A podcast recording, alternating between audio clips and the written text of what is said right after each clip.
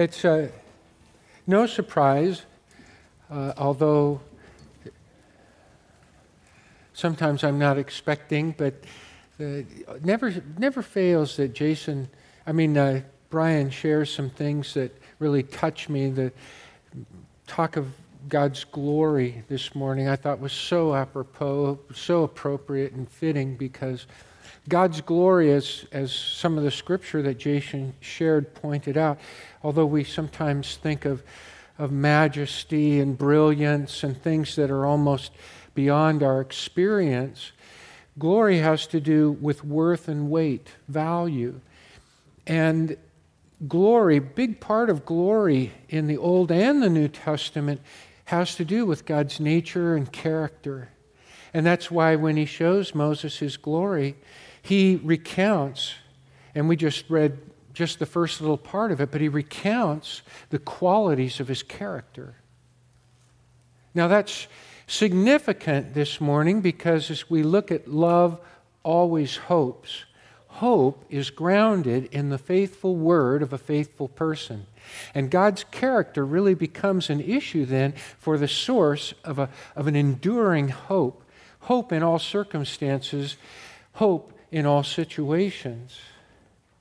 So as we think about hope, remember and think about the glory of God.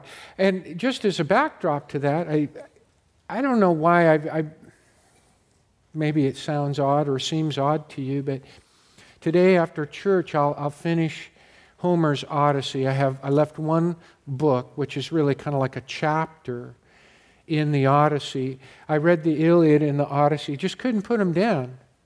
It's been fascinating. This is 8th, 8th century BC literature, and uh, but what is striking to me, and I love to read about the customs and kind of read between the lines, see all the kinds of things that they do, and get a sense of their household and their clothing and how they relate to one another, as well as the plot and the story itself. But, you know, they, they believe in many gods.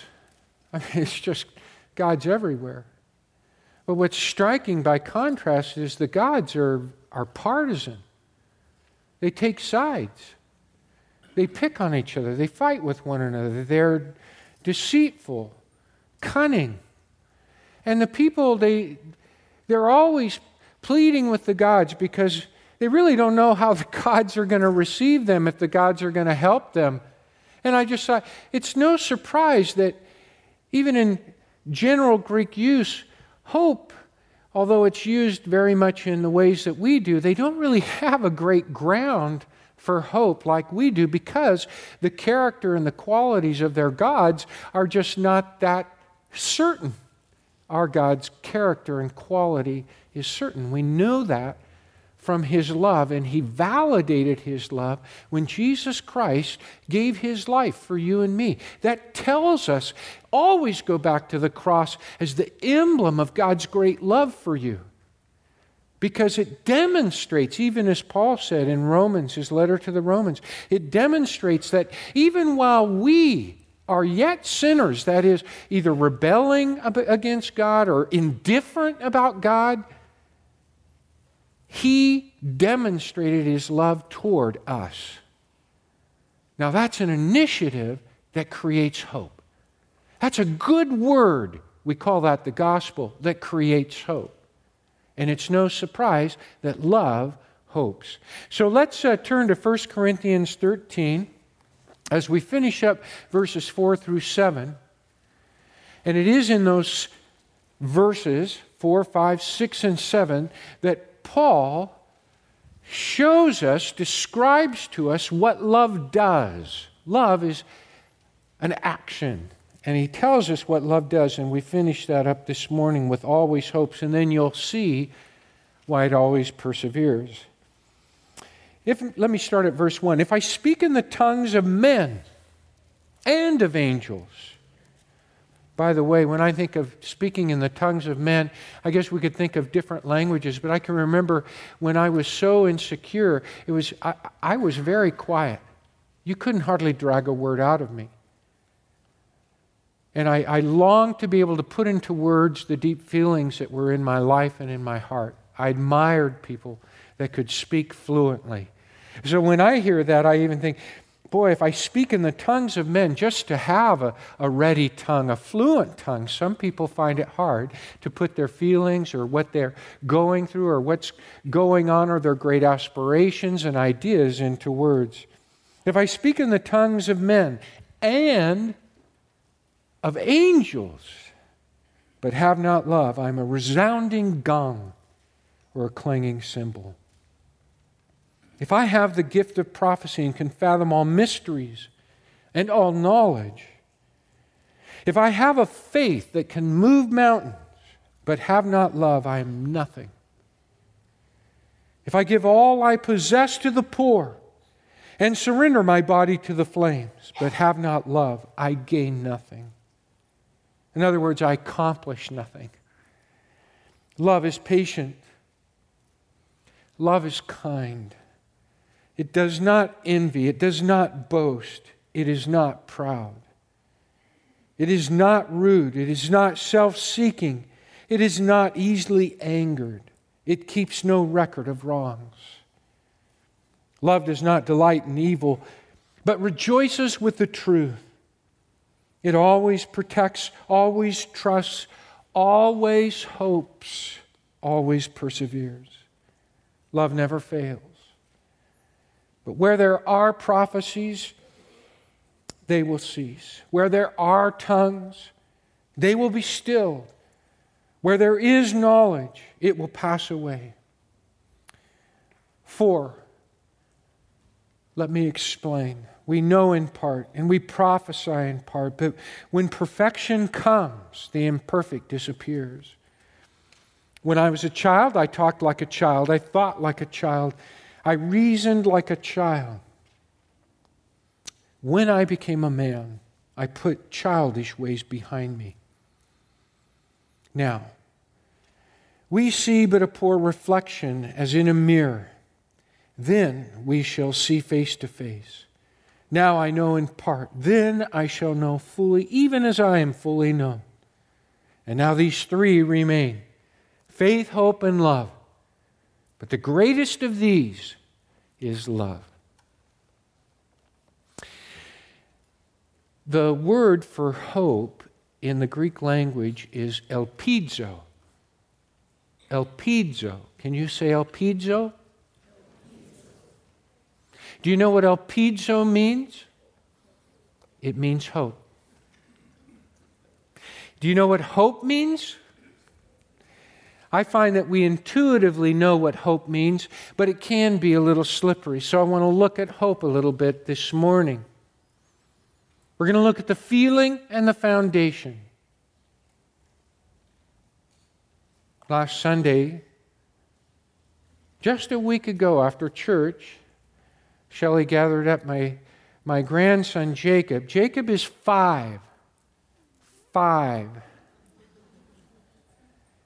And he was sitting in his protective traveling seat, and Shelley was at the wheel, and she was talking to, to Jacob as they were on their way to pick up a couple of great nephews, young nephews that were going to join them and go to see James and the giant peach. Some of you saw that. Kay Whistler, who belongs to our, our church family, directed that. Uh, Amy McKay was in it. And so, as they're traveling, and I think you parents can identify with this, Shelley begins to prepare Jacob for the play. It's not every day a five year old sits in the dark through a play at some length. And so we're going to a public place. And so she says, Jacob, I want you to stay right by my side. Jacob, I want you to make good choices. Jacob, I want you to pay attention. And Jacob replies, Mimi, you want me to be proactive, right?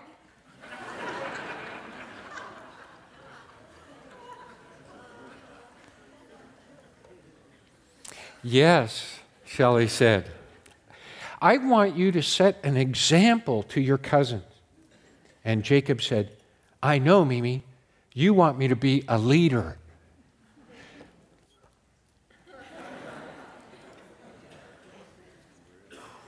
Proactive. That wasn't even a word when I was five. we hear it a lot, but what does it mean? Well, certainly it means act, don't react, don't wait to be asked, but jump in, do the right thing, proactive. These are things, by the way, five year olds are learning at school. I'm very impressed. Good leaders are proactive. Good leaders are also hopeful. We all need hope. There's a prominent car dealer in town, and I see his commercials. He has a kind of a tagline, it's a, it's a slogan, it's a motto of his business. You can count on us. You can count on us. Hope, you see, is anchored in a faithful word from a faithful person. And if you're shopping for a car or it's some other endeavor and you have been disenchanted or disappointed or discouraged because you've heard a word that's created hope, but then it's turned out to be a false hope. Sometimes when somebody says, You can count on us, that creates a hope. It creates action. You're willing to try that out and find out if it's, if it's true. That's the way hope works. Hope inspires hope.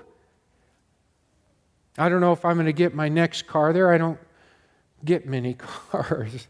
But in, in a world where words are cheap and promises broken, expectations disappointed, optimism dashed, and hopes go unfulfilled, we like to hear someone say, You can count on us.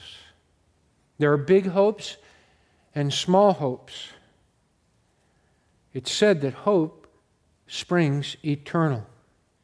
In the Greek language, just like in the English language, there are two meaningful senses in the way hope is used. It's used of a feeling that we have. We can be exhilarated, hopeful, excited, anticipating, optimistic. That's a feeling that we can say that's hope. And then there's another important sense in the way the word hope is used. It's used as the ground or the foundation or the anchor that supports that feeling. We want to look at those two senses this morning. Let's look at the feeling of hope for a moment. When we feel hope, we're encouraged, we're energized. We start making choices toward the future, constructive choices. It affects our countenance and our spirit. And we become even a source of hope and encouragement. You've probably known this even in your own family. Sometimes the kids are discouraged, but mom, with her superior wisdom, experience, life experience, she creates hope for those little ones because she can see things they can't see. I mean, you understand what I'm talking about. Maybe on a bigger scale, where there is no hope, there's a sense of impossibility. Robert Schuller, in his book, and this is some 25 years old, Tough Times Never Last, but Tough People Do. Love perseveres. He writes, Understand the power of this word, impossibility. When uttered aloud, this word is devastating in its effect. Thinking stops, progress is halted doors slam shut.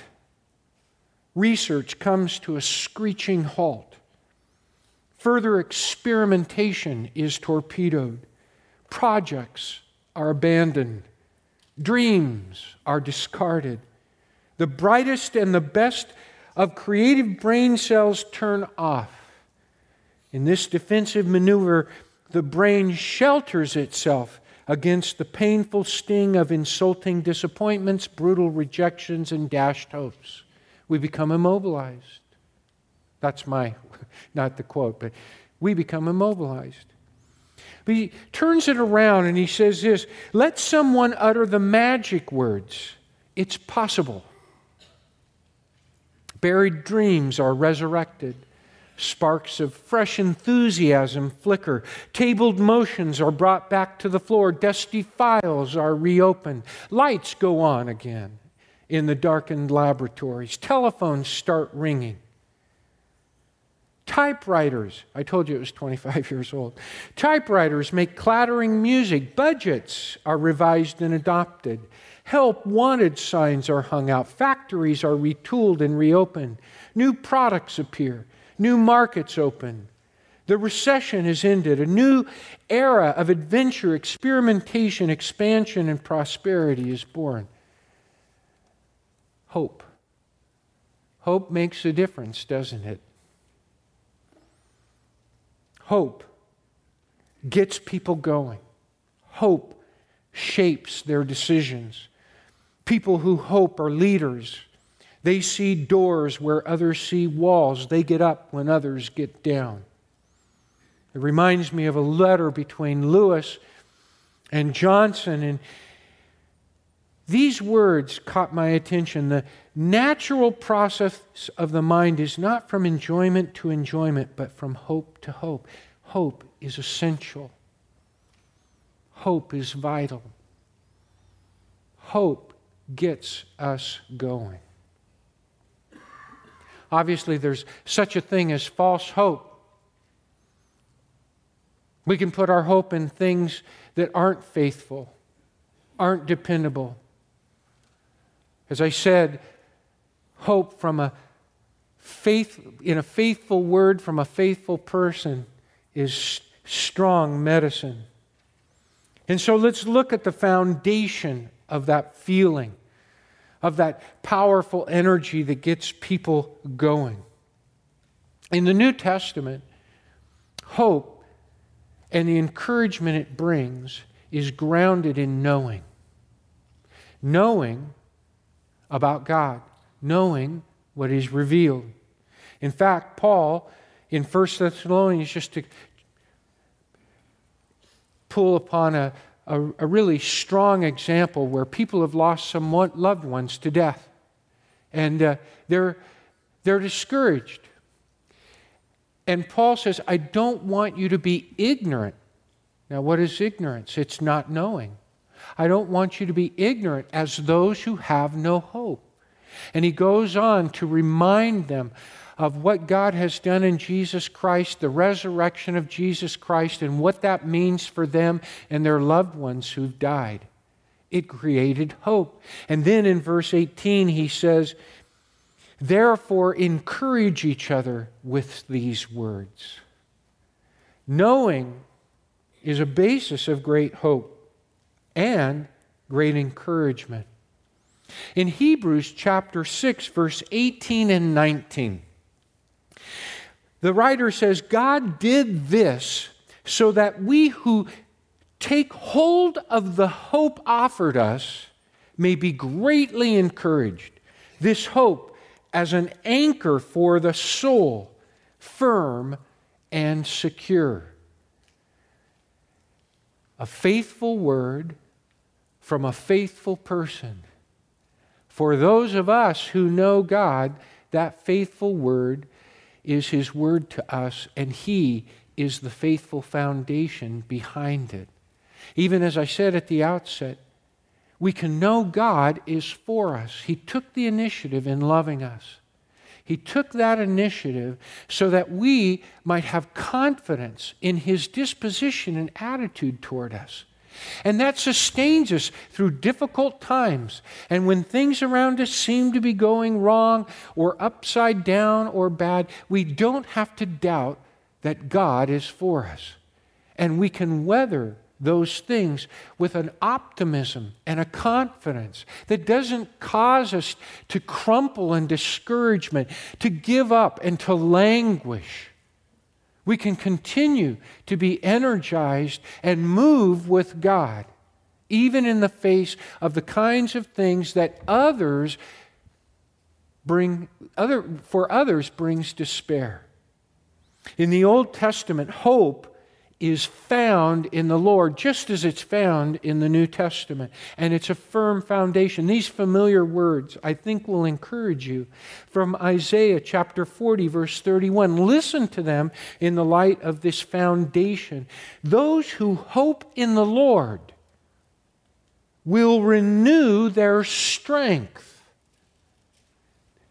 Hope, as Paul said, is not hope if it's something seen. In other words, it's something that we expect, it, it's something that hasn't yet arrived, but we have a confidence in it, even though it's not yet seen. By the way, that's why that conversation in the letter between Lewis and Johnson, see, we, we don't move from enjoyment to enjoyment. That's present experience to present experience. We move from hope to hope. And so it is with the Lord. So, where does this strength that renews us come from? Not always from what is already or what we're already enjoying. No, it comes from the Lord, our confidence in Him, His character, His faithfulness, and His faithful word. They will soar on wings like eagles. They will run and not grow weary. They will walk and not be faint because of hope in a firm foundation in the Lord. While others don't walk, don't run, they sit, they mope, they languish, they're wearied, they're immobilized by the sadness in the heart and the tapes that they play in their minds, the pity party that they hold around the clock. But that's not what takes place in those who put their trust and hope in the Lord. My mom's favorite psalm, I remember when, when she was hospitalized, a hospital that she never left, I would go and read her this psalm. Three verses in particular speak of hope Psalm 25, 3, 5, and 21. Let me read verse 3. No one whose hope is in you, you, O Lord, will ever be put to shame. Verse 5 Guide me in your truth and teach me. Well, there's his faithful word, you see. That's what he says to us that we can take to heart. It's truth. What is truth in the Old Testament? It's that which is reliable, that which is faithful. It's something that when you look at it, it's not warped or broken. It's sure and steadfast. Your word is truth, he says. For you are my God, my deliverer, and my hope is in you all day long. And then in verse 21, may integrity and uprightness protect me, because my hope is in you. When you trust and put your hope in the Lord, when you're in a relationship with Him, integrity and uprightness are characterize your life. But if, as an atheist, a quote of whom I read this week, he hopes there is no God. If you ever get to that point, then integrity and uprightness will not be grounded in your relationship with the Lord. It won't be inspired by your confidence and certainty in the Lord. Does that make sense? We're good because we know in the end good wins because God is good. It triumphs over evil because God will triumph over evil. And that's why we're good, not just because people are good to us, and that's why we love, not just because they love us first, but because of God. And in the same way, we hope because His character, His glory, who He is, it gives us hope. And that's why we don't languish and give up hope. That's why impossible is not a part of our dictionary. In Psalm 130, verse 5, I wait for the Lord. My soul waits. And in his word I put my hope. There are four words in the Old Testament for hope. Two of them are used right here in Psalm 130, verse 5. All four of those words have to do with waiting, not languishing, not giving up, not laying down, not going to sleep in depression and sadness. It's expectantly waiting upon the Lord. And here, the metaphor in this verse is that of a watchman. And no matter how long the night, no matter whether it seems endless, the watchman knows morning is certain and its time determined. And you see, in the same way, the psalmist waits upon the Lord. He knows the morning is certain. He knows the time of the Lord is determined, and he can have confidence in that. Hope is a confession of assurance in the Lord. No wonder love is patient. No wonder love perseveres. It always hopes. And really, where would this love come from if he didn't first love us? That is the source of hope. Have you ever thought about the ending of this great chapter 13? Faith, hope, and love. This week I was pondering that. Does faith produce hope and hope produce love? Well, that, that could work. Is there a sequence, in other words? But I realized maybe it's that faith comes from hope and hope comes from love. I tend to think so because in verse 7 he says, Love always hopes. And then at the end he says, The greatest of these is love. Faith from hope, hope from love. Because God is the source of our hope. Love doesn't get down, it always gets up, it always hopes. A friend of mine who happens to be on our board, uh, which came first? I don't know. I love the guy. I think I, I, our friendship has grown. You know, in an email, I know some of you, maybe some of you don't use email. I know my in laws don't. It's kind of hard for me to imagine a world where, you know, everything's so computer oriented these days. But when you get an email, it's like a standard mail, only it comes through your computer or your phone, smartphones. And uh, often at the bottom, the person will put their name. Some have kind of imprinted in that email so that every email they send out, there's a little tagline. And sometimes it's a quote, sometimes it's a verse or whatever they want to say.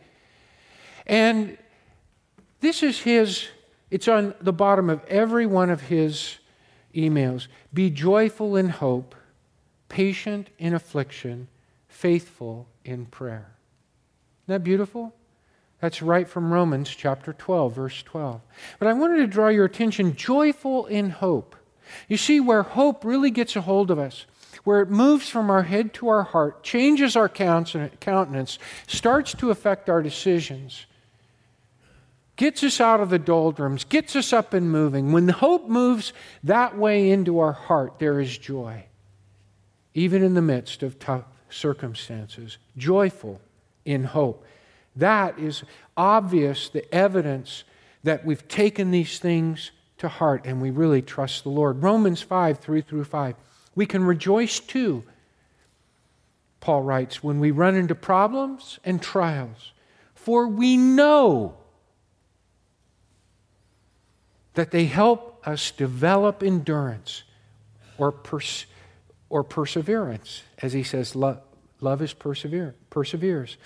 In, verse 4 And endurance develops strength of character, and character strengthens our confident hope of deliverance or salvation.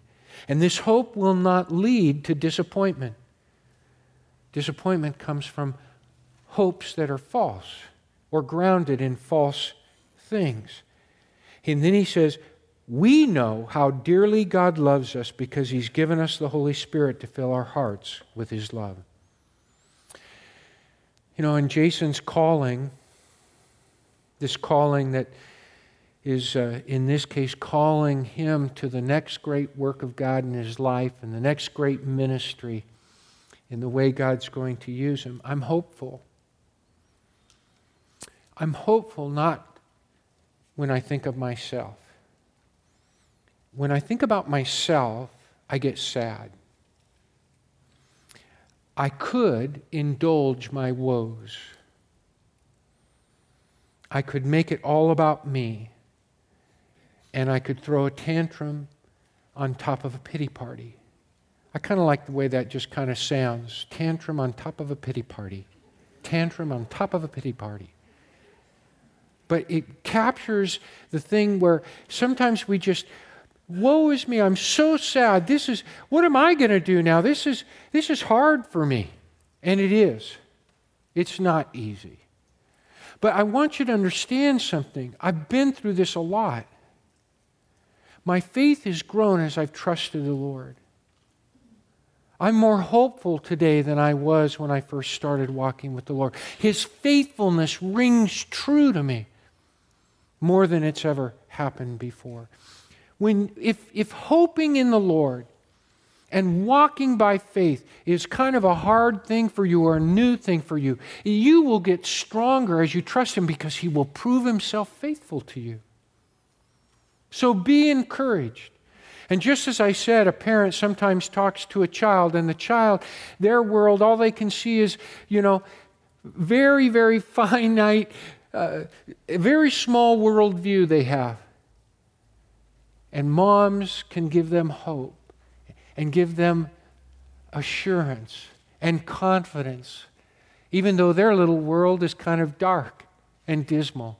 We're like those children before the Lord. We don't see the big picture. But He comforts us and encourages us and says, Be confident in me. Don't let these temporal circumstances take over your life. Trust me, follow me.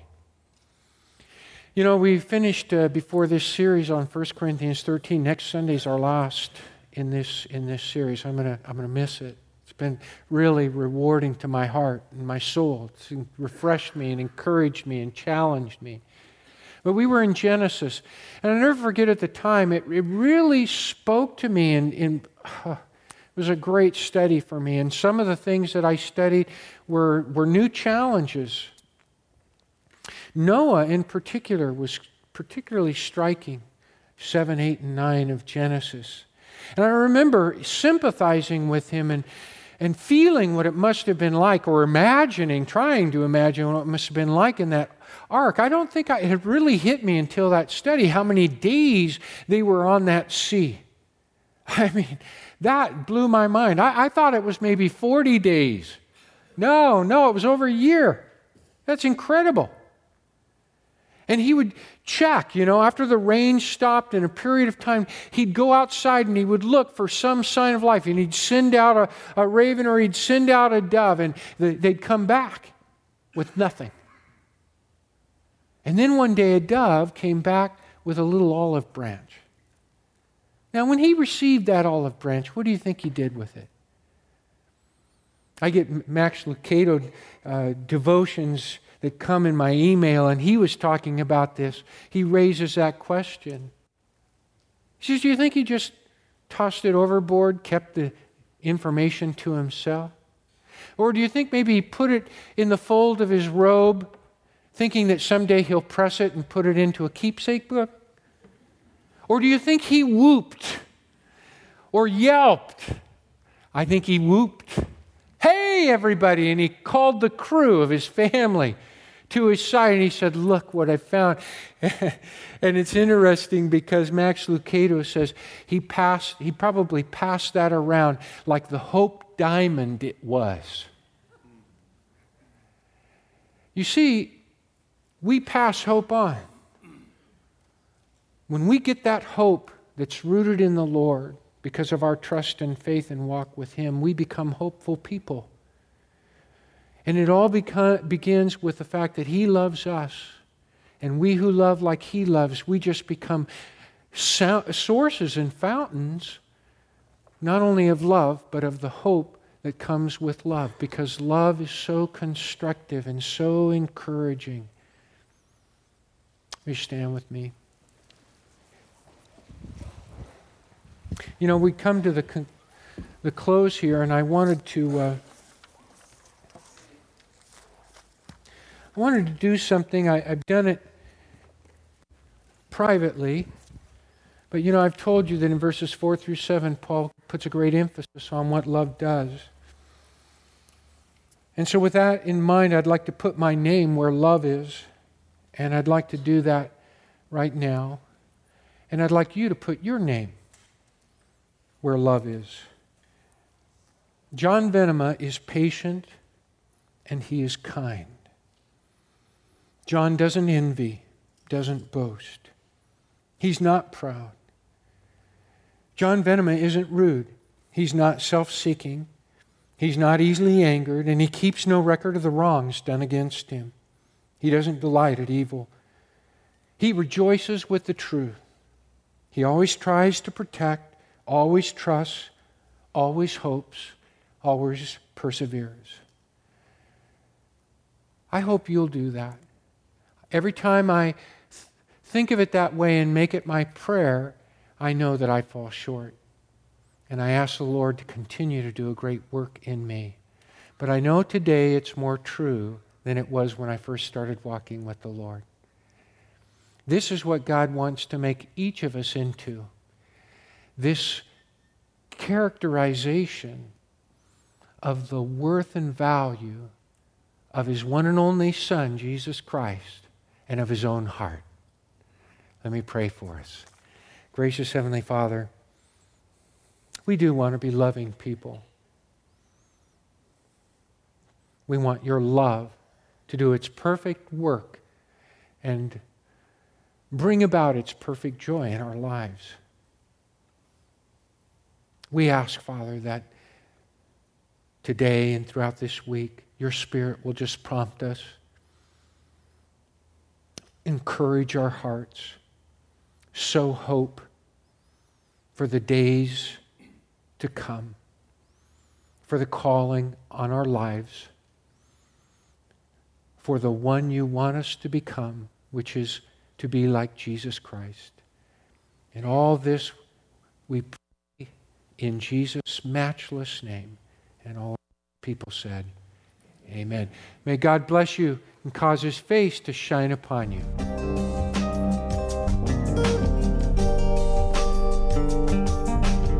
This has been a production of Grace Community Church of Visalia. For more information, go to our website at www.gccvisalia.org or for more sermons, go to gccvisalia.org slash podcast.